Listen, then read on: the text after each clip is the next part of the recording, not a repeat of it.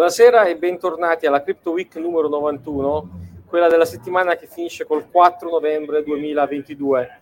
Siamo in una postazione di fortuna nell'aeroporto di Lisbona perché CheckSig questa settimana è stata presente al Web Summit.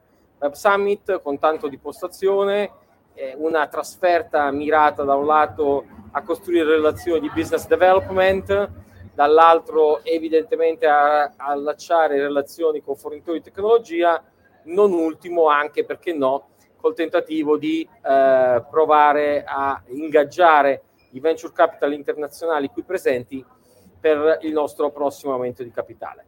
C'è da dire che con sconforto il desk italiano era assolutamente eh, inguardabile, letteralmente mm, non non all'altezza dei padiglioni tedesco, austriaco, spagnolo, brasiliano e pazienza, tant'è eh, chi vuole fare startup in Italia se la deve cavare da solo senza l'aiuto del sistema.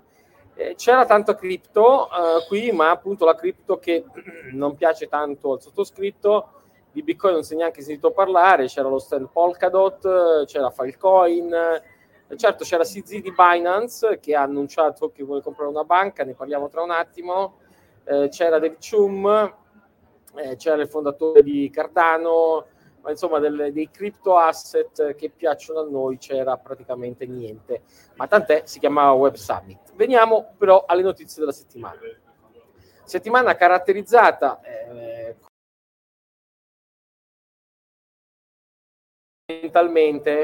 dall'anniversario del quattordicesimo anniversario del paper originale Bitcoin Peer-to-Peer Electronic Cash System di Satoshi Nakamoto. È un paper fondamentale, se non l'avete mai letto avete solo 14 anni di ritardo, non preoccupatevi, il resto dell'umanità ci metterà molto di più, però il suggerimento è evidentemente quello di darci un'occhiata e peraltro molto più semplice e leggibile di quanto si possa immaginare.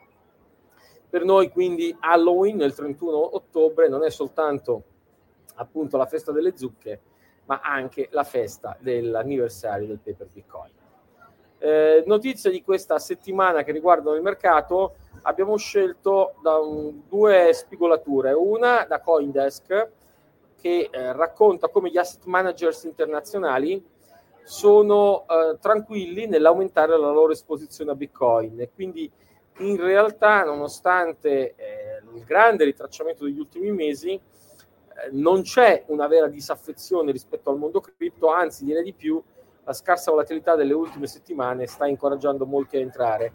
Tanto che anche Morgan Stanley fa notare, cosa che avevamo già raccontato nelle scorse settimane, come ci sia un record nel numero di bitcoin che sono fermi da più di sei mesi, quindi bitcoin che non sono disponibili per il trading, ma sono pensati solo e soltanto per l'accumulo di medio-lungo periodo.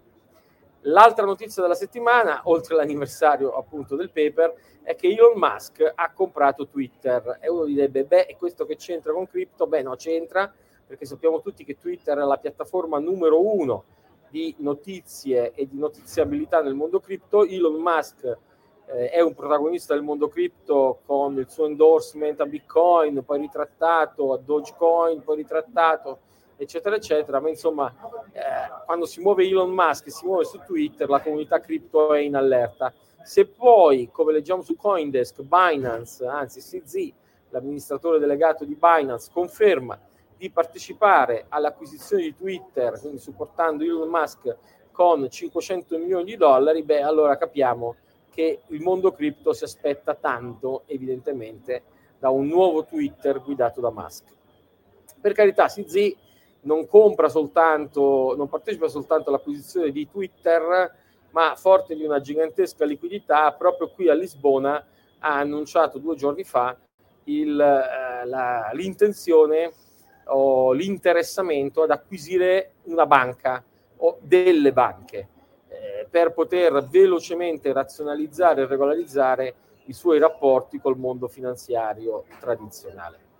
Eh, d'altronde con un miliardo di dollari eh, di eh, liquidità eh, disponibili è chiaro che Binance comunque nei prossimi mesi farà delle acquisizioni rilevanti. L'altro eh, protagonista del mondo cripto che abbiamo visto nelle, diverse, nelle scorse settimane, negli scorsi mesi, è appunto Sam Bankman-Fried. Questa settimana però eh, Coindesk getta la luce su un documento privato che è stato rivelato e che più che la luce getta delle ombre sulla società gemella di FTX, quella Alameda Research. Chi ci segue da tempo ricorderà che Alameda Research è la società di trading di eh, Sam Bankman-Fried, mentre FTX è la borsa. Bene, sembra che Alameda eh, Research ha nei suoi 14 miliardi di asset qualcosa come 5 miliardi del token FTT emesso proprio da FTX. Se considerate che FTX li emette out of thin air, dal nulla, insomma che eh, un terzo degli asset della società Alameda sia di token che la sua società gemella può emettere a suo piacere, insomma, eh, evidentemente gesta, getta qualche preoccupazione. Ma tant'è, il mondo cripto è così, pieno di personaggi strani e di bolle di ricchezza fittizia, di bolle di ricchezza reale e vedremo che cosa succederà. Nel frattempo, il Wall Street Journal ci aggiorna che il giudice che sta indagando su Celsius dichiara, scrive nero su bianco, che sembra proprio che Celsius fosse, eh, si muovesse come un vero e proprio Ponzi scheme. Vabbè, quando lo dicevamo noi non ci dava credito nessuno, adesso lo dice anche un giudice, certo a valle di eh, perdite gigantesche. È interessante, ve lo racconto aneddoticamente, che per la prima volta dalla crisi di Celsius ho finalmente incontrato qualcuno che ammette di averci perso dei soldi, no? cliente di CheckSig che viene da noi dopo questa legnata è interessante perché finora sembra che nessuno abbia perso soldi con Celsius, mentre insomma sappiamo evidentemente che qualcuno lì fuori ci deve essere. Uh, non si perdono solo con Celsius, nel mondo della DeFi vi raccontiamo praticamente di un hack a settimana, questa volta per esempio eh, c'è un attaccante che ha craccato Team Finance eh, con, eh, rubando 14,5 milioni. Poi per carità, come nello stile di tanti di questi corsari del mondo cripto, ne ha restituiti 7 eh, non si capisce bene perché prima li prendano, poi li restituiscono, ma insomma, gente simpatica. Eh, sul crypto exchange Deribit, non proprio uno dei più affidabili, ma insomma, evidentemente comunque un exchange noto a chi eh, frequenta il mondo cripto, questa settimana abbiamo visto un buco di 28 milioni di dollari. Eh, evidentemente è stato bucato, chissà se dall'interno o dall'esterno, il lot wallet e i prelievi sono stati sospesi. Vabbè, si sa, il mondo cripto, mm, quando vi diciamo che il 90%, il 95% delle borse eh, cripto sono inaffidabili, questo intendiamo dire, aff- andate soltanto sulle borse principali più significative. E ottobre, che si è finalmente concluso, è stato, come già eh, sapevamo dalla metà del mese, il mese con il record degli exploit, cioè delle truffe. 3 miliardi di dollari sono stati eh, rubati o truffati a diverso titolo nel 2022 e ottobre è stato il peggior mese. E allora può essere interessante su Coindesk andare a leggere questo articolo di Daniel Kuhn, che è un opinionista sempre interessante, eh, che commenta appunto queste notizie. L'altra opinion di Coindesk di questa settimana è, vedete questa simpatica signora, eh, la mm, Ignatova, che quando eh, il sottoscritto denunciava sul Sole 24 Ore la sua OneCoin come una truffa, ottenne una querela, e tanto che il Sole 24 Ore mi costrinse anche a una rettifica. Bene, adesso la signora, pensate che tra i ricercati numero uno dell'FBI, e eh, l'articolo del, di Coindesk rivela eh, delle indagini eh, della BBC eh, inglese che dimostrano come la Ignatova abbia avuto il supporto addirittura del, di governi internazionali. Parliamo innanzitutto della Bulgaria e degli Emirati Arabi Uniti che l'avrebbero protetta prima durante le operations vere e proprie truffaldine e poi adesso probabilmente anche nella sua latitanza Sava Sandir, con i tanti soldi che la signora ha rubato agli sprovveduti, saprà pagare anche le sue coperture. Eh, indagini che non si fermano neanche per Tether, eh, i protagonisti del mondo Tether tengono sempre di, eh, come dire, di rigettare eh, il fatto di essere perennemente sotto osservazione, anzi investigazione, ma fatto sta che i federal prosecutors in Manhattan eh, stanno prendendo le redini dell'indagine. L'indagine viene tolta al giudice che l'aveva in carico, probabilmente semplicemente per un avvicendamento dovuto a competenze tecnologiche, per indagare sui temi, eh, sugli ambiti in cui si muove Tether, evidentemente non tutti gli uffici all'interno del Dipartimento di Giustizia hanno le stesse competenze, quindi il caso è stato riassegnato. Ovviamente su Coindesk potete leggere anche le dichiarazioni di Paolo Arduino che dice che queste notizie sono vecchie, che non hanno alcuna rilevanza, beh, insomma, lasciamolo dire al Dipartimento di Giustizia. Arduino e Tether protagonisti questa settimana anche di Plan B, la manifestazione a Lugano che segna eh, l'apertura eh, della cittadina svizzera della cittadina svizzera al mondo cripto. Eh, ci sarebbero tanti negozi che accettano pagamenti in bitcoin, poi per ora non ce ne sono. Eh, ci sarebbero tanti negozi che accettano pagamenti in Luna, la criptovaluta emessa appunto dalla città di Lugano. Ci sarebbero negozi che dovrebbero accettare Tether, cioè USDT.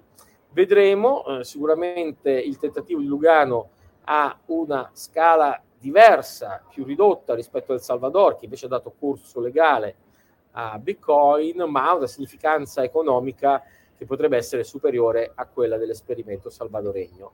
Vedremo che cosa succederà. Shitcoin dintorni, eh, muoviamoci anche dal punto di vista della DeFi. Aave, una delle community DeFi più orgogliose del fatto di non essere state coinvolte in alcun modo nella crisi del lending, ha lanciato, ha approvato a maggioranza la uh, messa in produzione dell'algoritmo ZK Sync versione 2. ZK sono le Zero Knowledge Proof e quindi questo porterebbe avanti, eh, migliorerebbe grandemente la privacy eh, delle transazioni su Aave, che è, ricordiamolo, una soluzione layer 2 che eh, scala su Ethereum, che rende insomma Ethereum più efficace. Vedremo come andrà, ben vengano queste sperimentazioni tecnologiche da cui tutti abbiamo da imparare.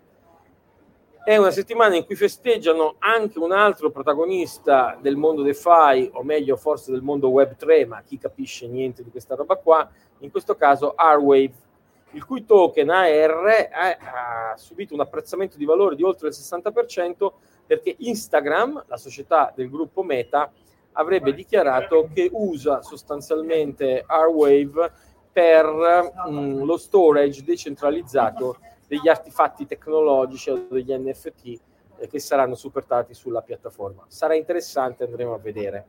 Pensate che ormai con la DeFi, con la Decentralized Finance, giocano anche regolatori come la Francia, come appunto eh, Francia, Svizzera e Singapore, che vogliono, eh, le banche centrali di Francia, Svizzera e Singapore, che vogliono provare smart contract e DeFi nel mercato Forex. Ma chissà mai che cosa vorranno provare, vedremo che cosa riusciranno a fare. Nel frattempo JP Morgan esegue il suo primo trade in DeFi usando una blockchain pubblica, in particolare la blockchain di Polygon. Effettivamente Matic continua a salire nelle quotazioni, quindi tra Polygon da una parte, eh, Aave o un protocollo modificato di Aave, anche il mondo della finanza tradizionale flirta con i paradigmi DeFi. La finanza tradizionale però compra anche le competenze cripto e questa settimana è il caso di BACT, la piattaforma di asset digitali eh, posseduta da ICE, lo stesso gruppo che possiede il New York Stock Exchange, Pact che si è candidata con poco successo per la verità finora ad essere una borsa eh, dove sono scambiati future su Bitcoin, acquista Apex Crypto per 200 milioni di dollari, 55 milioni in cash e, 100, e 145 in azioni e seller notes che verranno erogate al raggiungimento di precisi target finanziari. è però la dimostrazione di come un certo mondo della finanza tradizionale ha bisogno delle competenze di startup fintech che si muovono nel mondo cripto. Forza CheckSig verrà anche il nostro momento in cui qualcuno valorizzerà quello che stiamo facendo. Uh, Forbes ci, dice, ci racconta di questa settimana di come la Casa Bianca stia in qualche maniera marginalizzando il congresso eh, nel ruolo di definizione del framework delle crypto policy. Vi ricorderete che qualche settimana fa eh, Biden aveva dato mandato a tutti gli organi regolamentari di venire fuori come un framework che eh, regoli appunto il mondo cripto. Sembra che la Casa Bianca stia accentrando il suo ruolo su eh, questi campi. E le autorità monetarie del Singapore, che è l'equivalente della Banca Centrale del Singapore, nel frattempo ha completato la fase 1 del suo, del suo progetto CDBC, il contante digitale di Banca Centrale. Non è Singapore l'unica, questa settimana anche l'India annuncia di voler partire con un contante digitale di Banca Centrale eh, dedicato soltanto all'ingrosso, cioè agli istituzionali, non alla clientela retail, ma nel frattempo il vero successo finora, che è quello cinese col digital yuan, eh, la banca eh, centrale cinese si sta preoccupando della protezione della privacy. Questa sembrerebbe essere la top issue proprio per il loro contante digitale. Chiudiamo come ogni settimana con la finestra tecnica, rilanciando la newsletter 224 di Bitcoin Optech che continua a seguire il dibattito sul full replace by fee, cioè sul fatto che alcuni proponenti vogliono chiarire che siccome le transazioni Bitcoin non sono affidabili fin tanto che non hanno almeno una conferma, quindi non entrano in un blocco, che qualunque transazione non è entrata nel blocco sia sostituibile o rimpiazzabile da una transazione equivalente che paga fee più alte. Il tema è controverso, ci sono dei cambi di protocollo eh, o meglio di policy significative, è ovvio che qui si scontrano di nuovo anche due visioni marginalmente diverse di Bitcoin.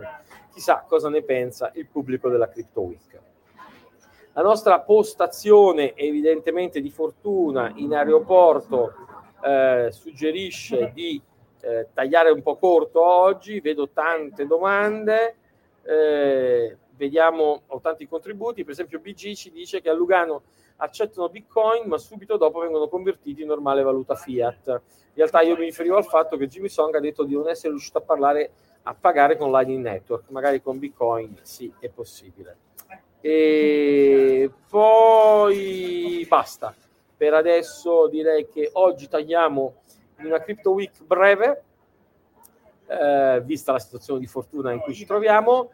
E ovviamente non manchiamo però di augurarvi un buon weekend e soprattutto un buon Bitcoin a tutti.